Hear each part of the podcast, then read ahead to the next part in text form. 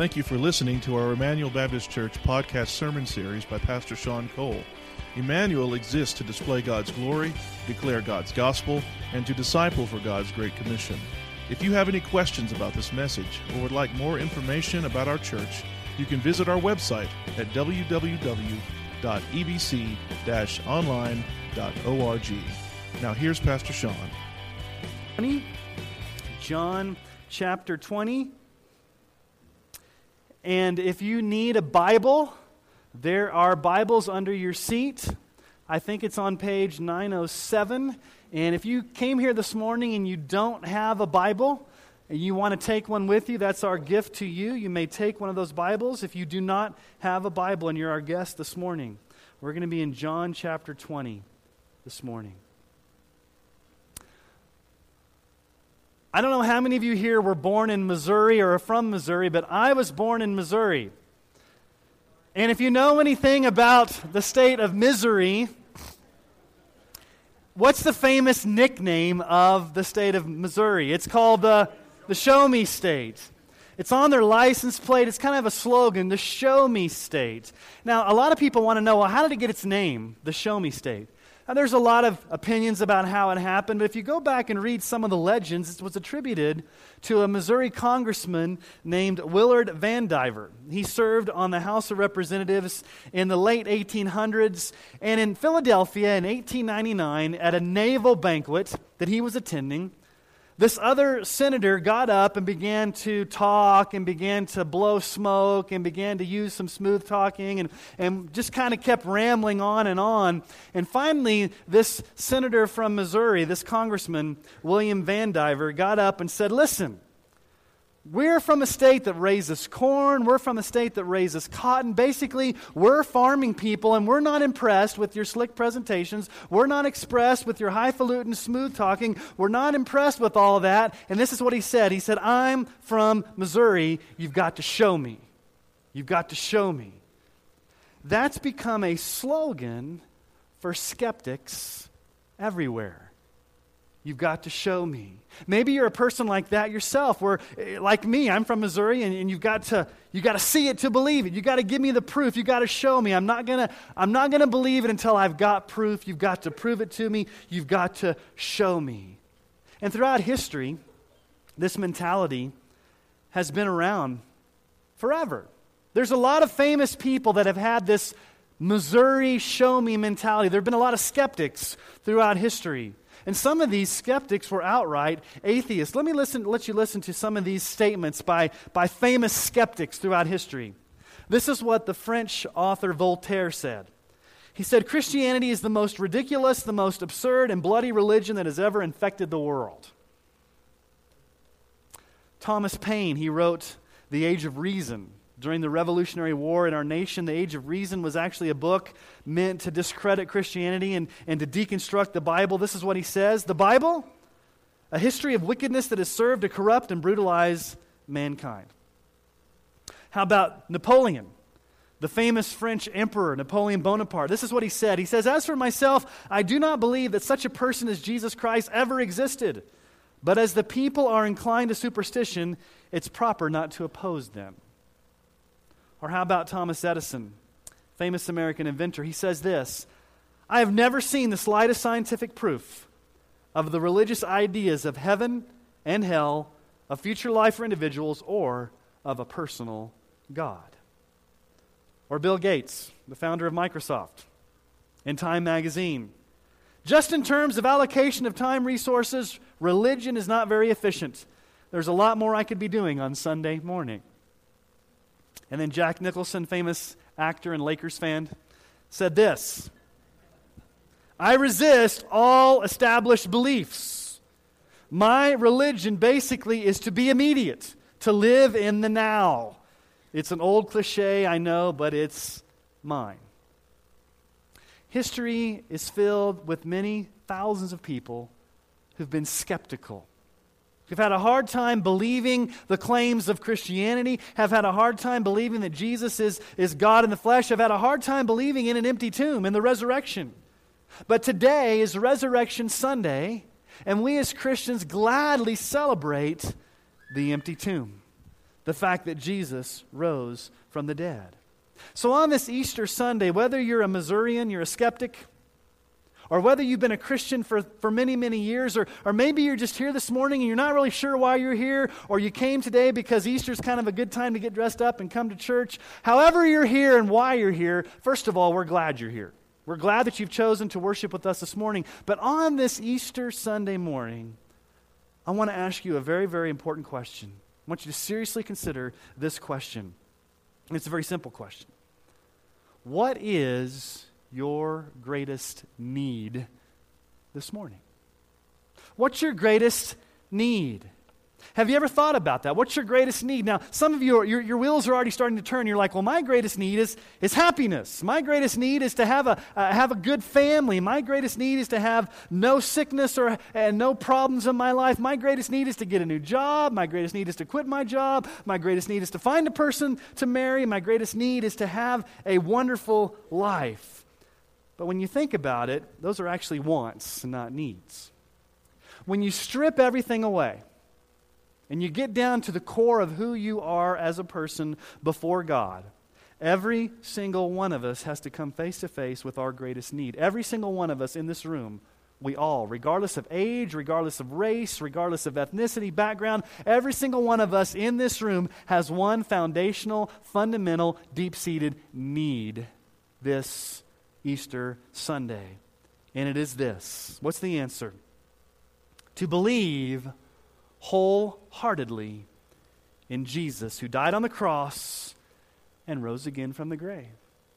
That's your greatest need, to believe it wholeheartedly that Jesus died on the cross and rose again from the grave. Now, why do I say it's your deepest need? Why do I say it's the most important need? Why do I say it's, it's all encompassing? It's your greatest need this morning because, because your future hangs in the balance on how you answer this question. Your eternal destiny depends on how you answer this question. There's a real heaven and there's a real hell, and depending on how you answer this question, your eternity hangs in the balance. So it's a deep need, it's a deep question, it's a fundamental question. Why did Jesus die on the cross and rise again? 1 Corinthians 15, 1 through 4 says this Now I would remind you, brothers, of the gospel I preached to you which you received and which you stand and by which you're being saved, if you hold fast to the word I preached to you, unless you believed in vain. For I delivered to you as of first importance what I also received that Christ died for our sins in accordance with the Scriptures, that he was buried, that he was raised on the third day in accordance with the Scriptures. It's interesting in that passage of Scripture where Paul says this is the most important thing you can ever believe the death, burial, and resurrection of Jesus Christ. He says you can believe in vain. You can actually have a, a belief in vain where you don't really believe it. You don't wholeheartedly believe it. Now, all of us believe things, right? All of us have faith. For example, when I drive up to the ATM and I stick my debit card in the machine, I have faith it's going to give me money. Unless I'm overdrawn and don't have any money in there. When you go to a restaurant, and you go sit down and eat, you have faith that the cooks aren't spitting in your food and doing weird things to your food, and that when you come and then the waiter or waitress comes and puts the, the plate down on your table, you have faith that what you're eating has been a good cooked meal. You, you have faith every time you go to a restaurant. Every time you go to a doctor and have a surgery, you have faith that when he finishes up, he doesn't leave the tools inside you when he sews you back up.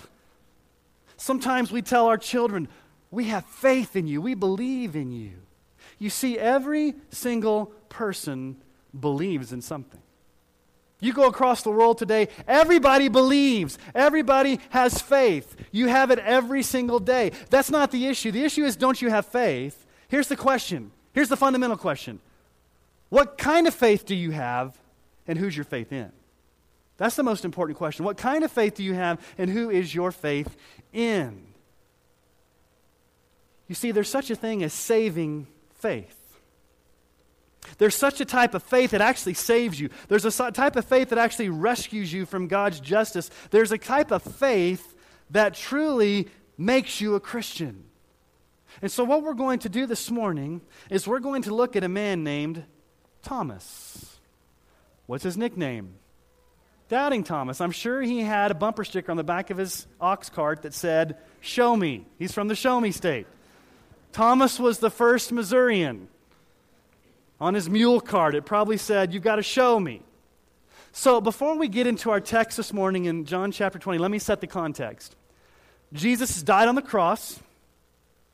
They've buried him in a tomb. And then three days later, he's risen again. And on Easter Sunday morning, what we're celebrating today, he appears to Mary Magdalene. Mary Magdalene goes back and tells the disciples, and Peter and John run to the tomb, and they find the empty tomb. And they're so excited and they're a little confused. And then that night, Sunday night, all the disciples are back in a room. And they're hiding because they're afraid. And Jesus shows up to them and says, Peace be with you, I'm alive. But for some strange reason, Thomas is not there. Thomas is not there the first time Jesus shows up. And so the next time Jesus shows up, Thomas is there. So that's where we pick up in John chapter 20. Let's pick up in verse 24. John chapter 20, verse 24. Now, Thomas, one of the twelve, called the twin, was not with them when Jesus came. So the other disciples told him, We have seen the Lord. But he said to them, Unless I see in his hands the mark of the nails, and place my finger into the mark of the nails, and place my hand into his side, I will never believe. Eight days later, his disciples were inside again, and Thomas was with them. And although, do- although the doors were locked, Jesus came and stood among them and said, Peace be with you. Then he said to Thomas, Put your finger here and see my hands, and put out your hand and place it in my side. Do not disbelieve, but believe. And Thomas answered him, My Lord and my God. And Jesus said to him, Have you believed because you've seen me? Blessed are those who've not seen and yet have believed. Now, Jesus did many other signs in the presence of the disciples, which are not written in this book, but these are written so that you may believe that Jesus is the Christ, the Son of God, and that by believing you may have life in his name. From this passage of Scripture, there are three absolutely crucial things we need to understand about saving faith that we see in the life of doubting Thomas. Here's the first thing that we see in this passage of Scripture it is simply this stubborn skepticism blinds you from believing in Jesus. Stubborn skepticism. Now, we'll find out why it's called stubborn skepticism, but let's just ask a question. What do we know about Thomas before this event here when he's doubting. Thomas shows up two other times in the Gospel of John in important times. In John chapter 11, Thomas is there to witness Jesus raising Lazarus from the tomb. So Thomas has already seen a resurrection. He's already seen somebody raised from the dead. He'd already seen Jesus call a dead man out of the tomb that had been dead for three days. But on their way there, they knew that going there was going to be dangerous because it was a dangerous area where there was a lot of opposition. Listen to what Thomas says in John 11, 14 through 16. Jesus told them plainly, Lazarus has died, and for your sake I'm glad that I was not there so that you may believe. But let us go to him. So Thomas, called the twin, said to his fellow disciples, Let us also go that we may die with him. And we really don't know what Thomas means by this. Is Thomas this courageous disciple that says, hey, we're ready to go die for Jesus? Or is it this pessimism, we're going to go die? We really don't know the attitude of Thomas, but what we see here is a man who witnessed a resurrection.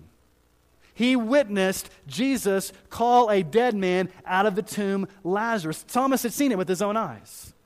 The second time we see Thomas is when Jesus gives them teaching about his going to heaven and coming back.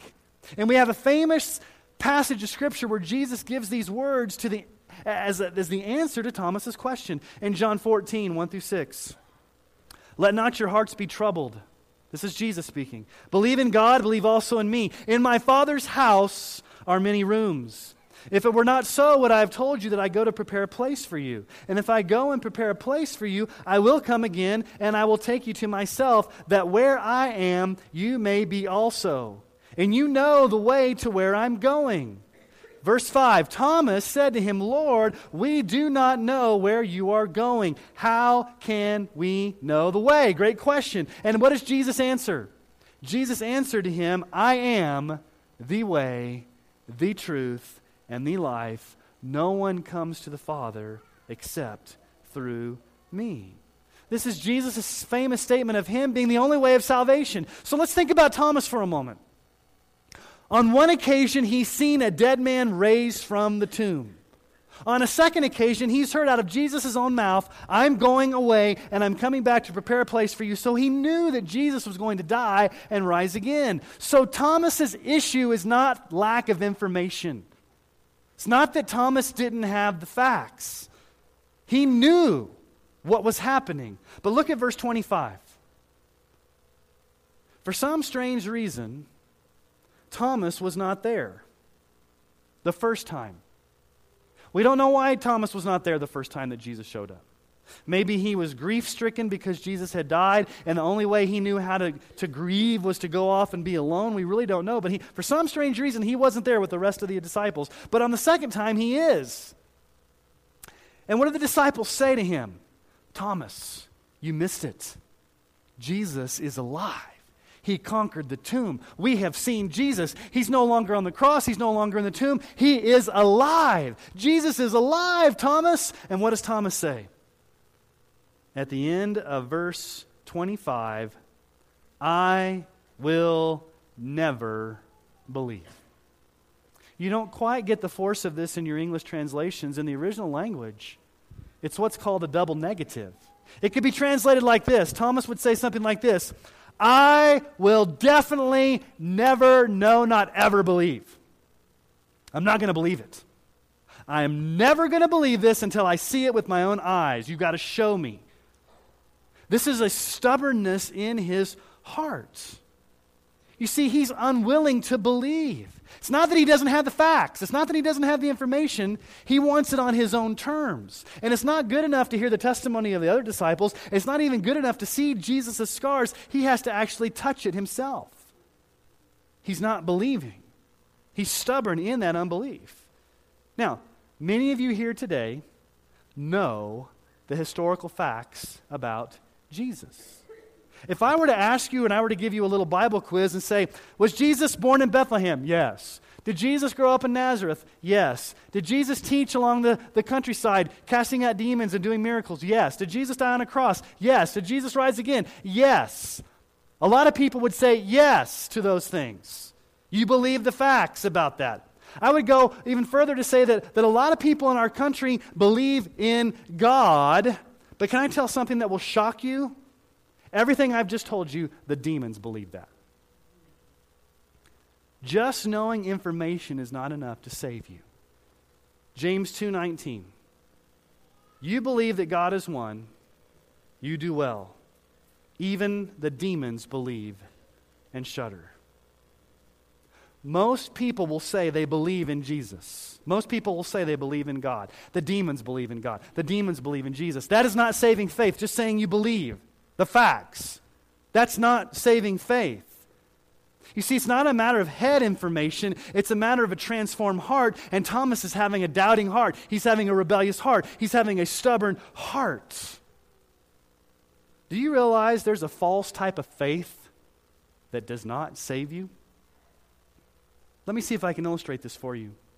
A false or untrue type of faith and a lot of people are guilty of this, and maybe even you here this morning are guilty of this type of false faith. For example, one way to have false, false faith is when you say things like this I must have absolute scientific proof for the existence of God until I believe in Jesus. I'm not going to believe in Jesus until I have scientific proof that God exists. Let me just say this Does the Bible ever prove the existence of God? No. Actually, what the Bible does is the Bible assumes God is already there, He's sovereign. The burden is upon us to prove He doesn't exist. Try to do that. Prove God doesn't exist. So some people will say, you know what, I'm not going to believe unless I have scientific proof. And their hearts are hard. But if you do need proof for some strange reason of the resurrection, you're doubting the resurrection, let me give you some proof. Some great proof. It's from the Bible of the resurrection of Jesus. In 1 Corinthians 15, 5 through 7, it says that Jesus appeared to Peter, then to the 12.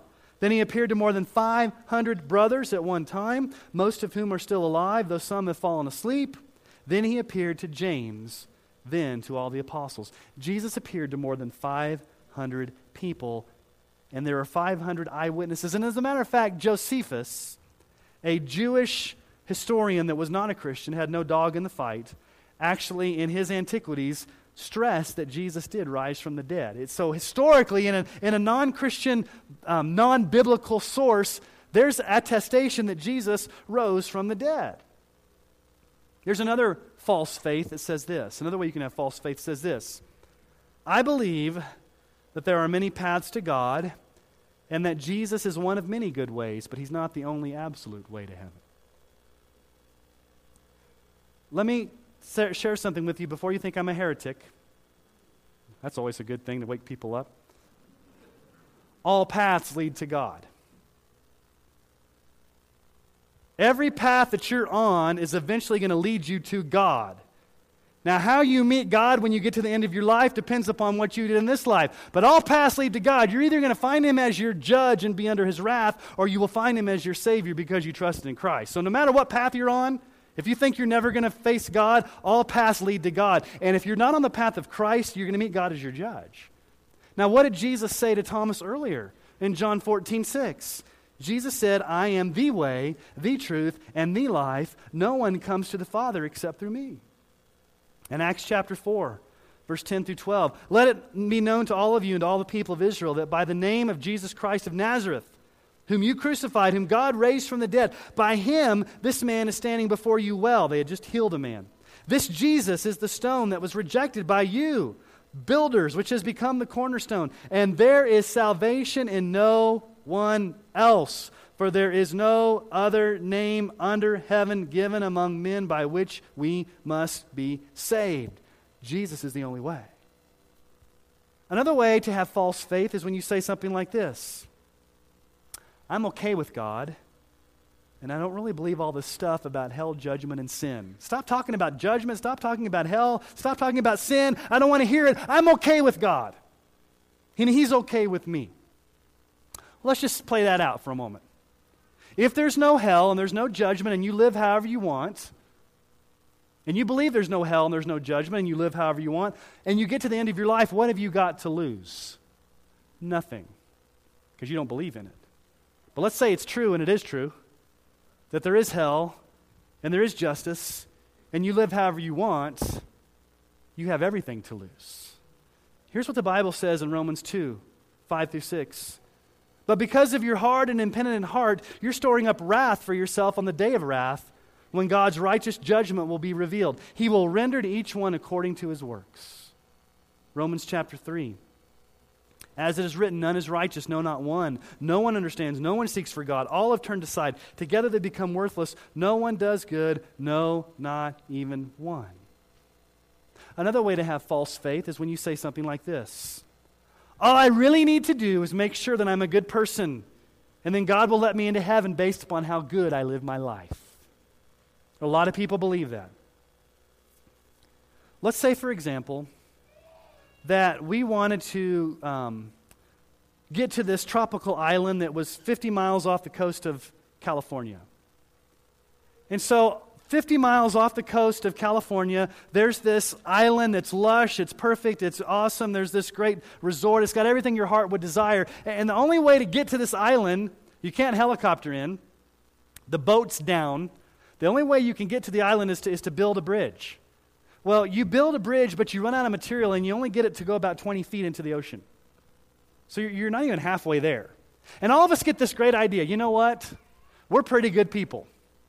We're pretty good people. We can try really hard. As a matter of fact, here's what we're going to do we're going to all line up and we're going to run as fast as we can and we're going to try to jump to the island. Okay, so Tarina gets up there and she starts running and she probably gets about five feet and then belly flops. Okay, Brent, he's a little taller. Brent starts running and he gets it. He goes, maybe he goes seven feet and he belly flops.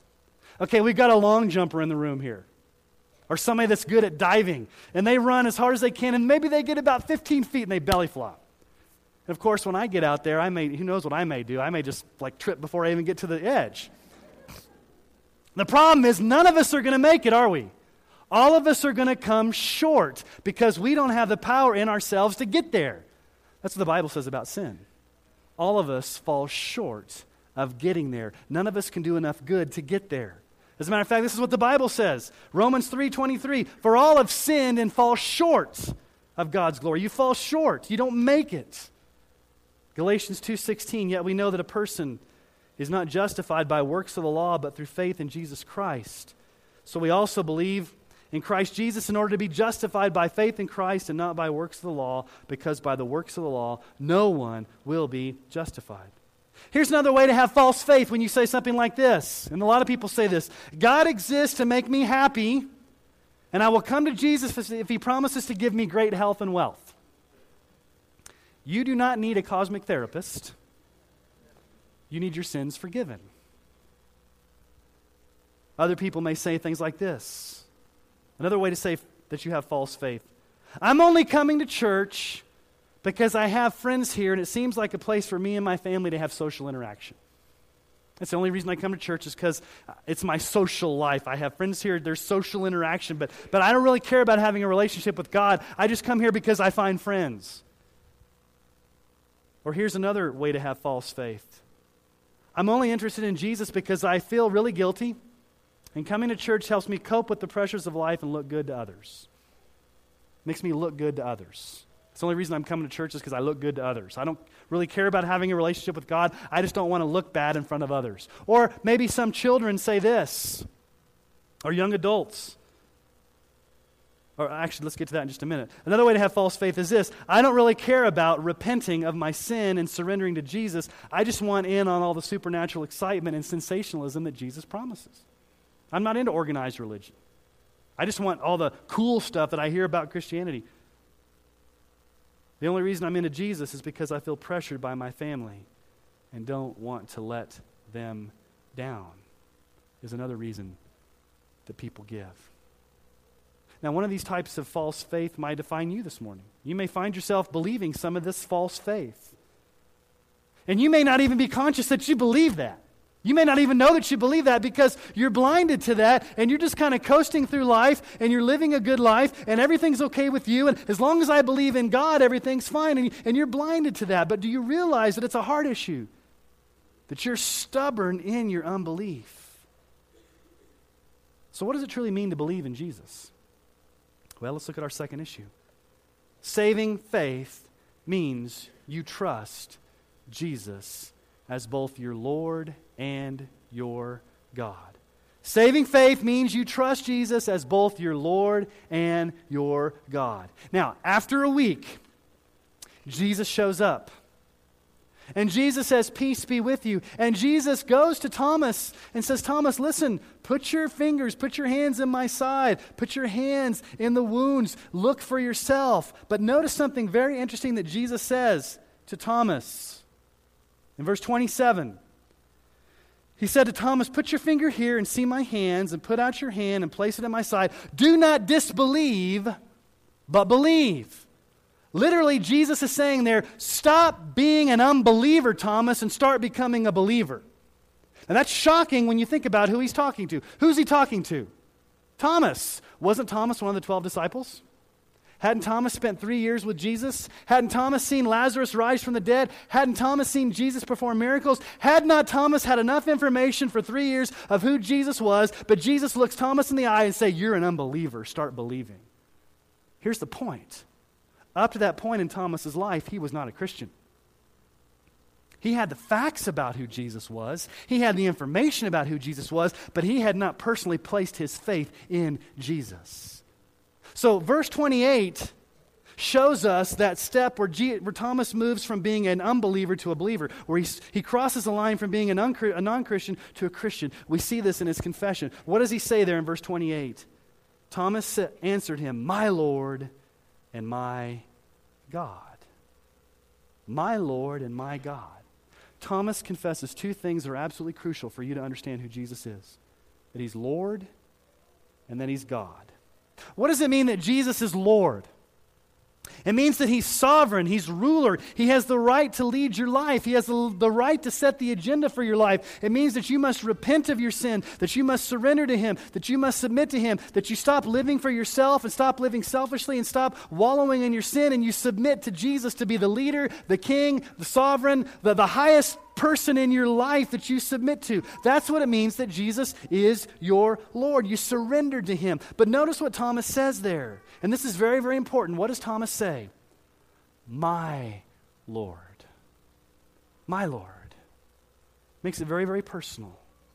He doesn't just say the Lord, he says, my Lord. And that's what every single person here must come to grips with. You must come to that point in your life where you personally say, Jesus is my Lord my Lord.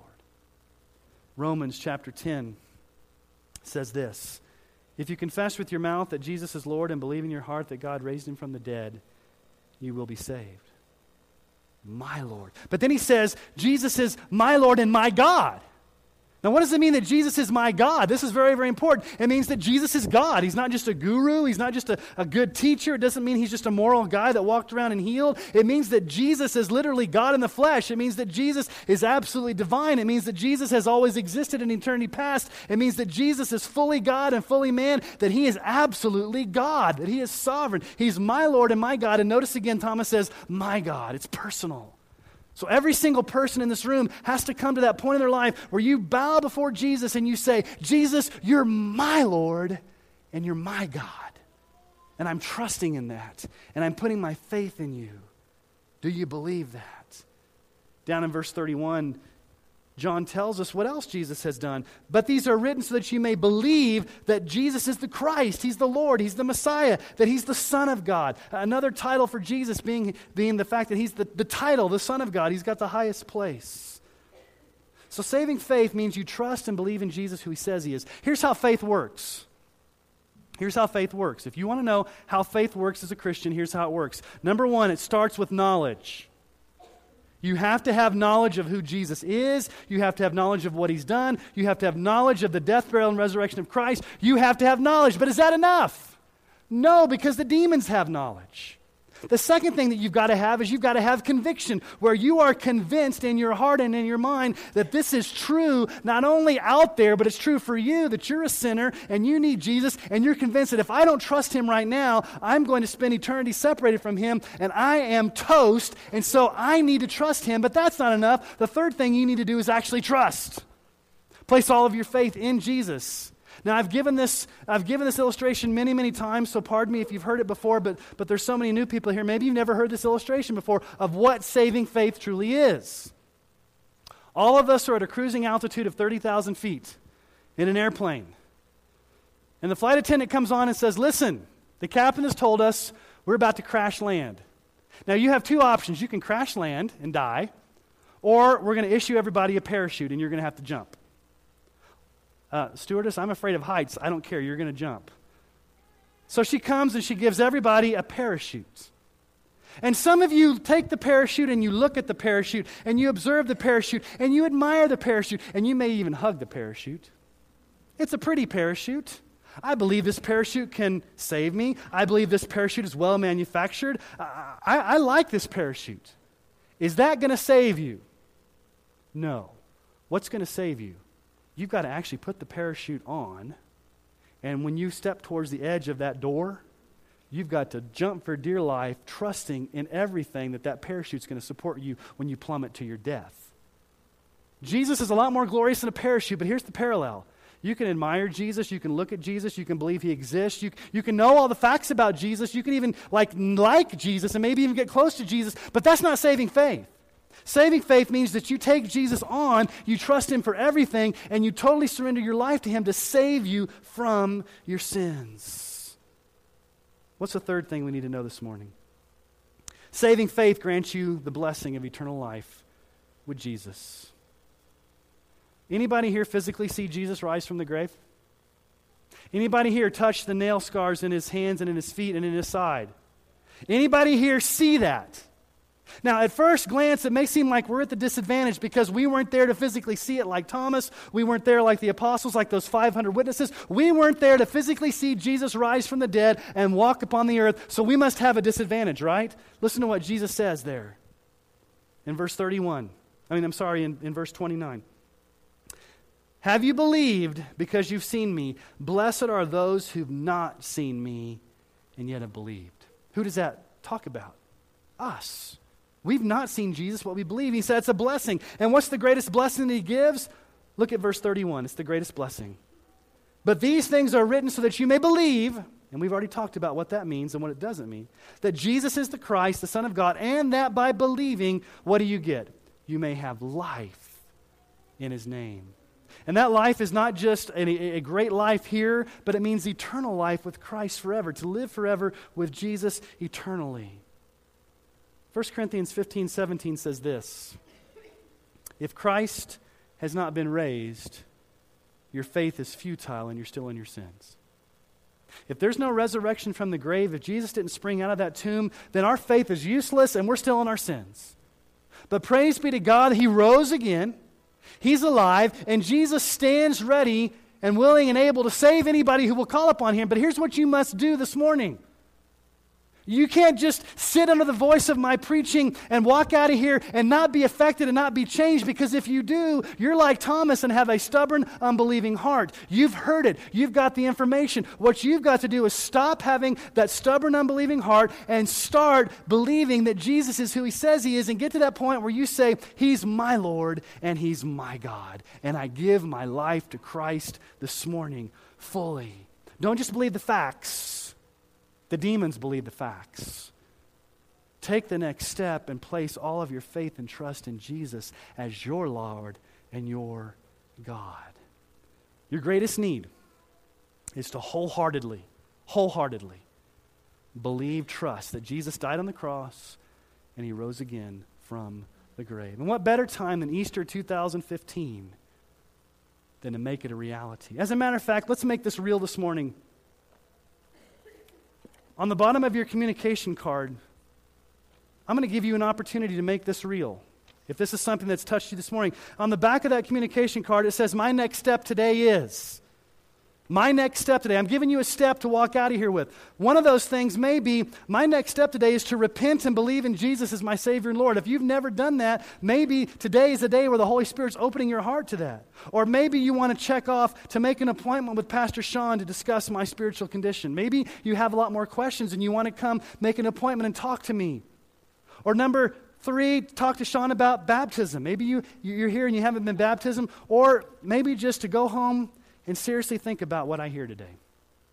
Or maybe you want on the other side more information about children's ministry or youth ministry or adult Bible studies or our Discovering Emmanuel class or about baptism. But well, I'd really encourage you, if you have been impacted by the message this morning and you feel led to fill this out, just fill this out, drop it in the information box on the way out. And I'd love to pray for you.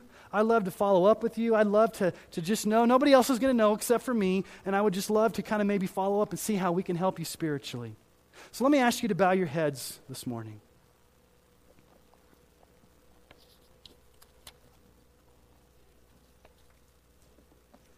Have you come to that point in your life, like Thomas, where you're no longer stubborn in your rebellion and your unbelief? You're no longer skeptical. You're no longer a Missourian. But you've come to that point personally where you've said to Jesus, Jesus, you are my Lord and my God, and I trust in you fully for salvation. Would you spend some time in prayer this morning? I thank you that we have this account in the Bible of a man that, that went from being stubborn and rebellious and unbelieving to, to Lord, you confronted him with that, and he, he melted in your presence, and he confessed you as his Savior and his Lord. And would that we all be Thomases in this room that we would all confess, Jesus, you're my Lord and you're my God. And the reason I believe this is because there is an empty tomb. But you rose again to save me from my sins and to purchase a place for me in heaven. Lord, I pray for those this morning that may have never done that, that today would be their day of salvation, that they would seriously ponder the truth of the Scripture, that they would repent and believe in Jesus Or maybe they would set up an appointment to talk to me, with me, whatever it would be, Lord. Would you reach down and grab a hold of hearts this morning on this Easter Sunday that we might be changed forever and have the assurance that we've got eternal life when we die? We pray this in Jesus' name. Amen.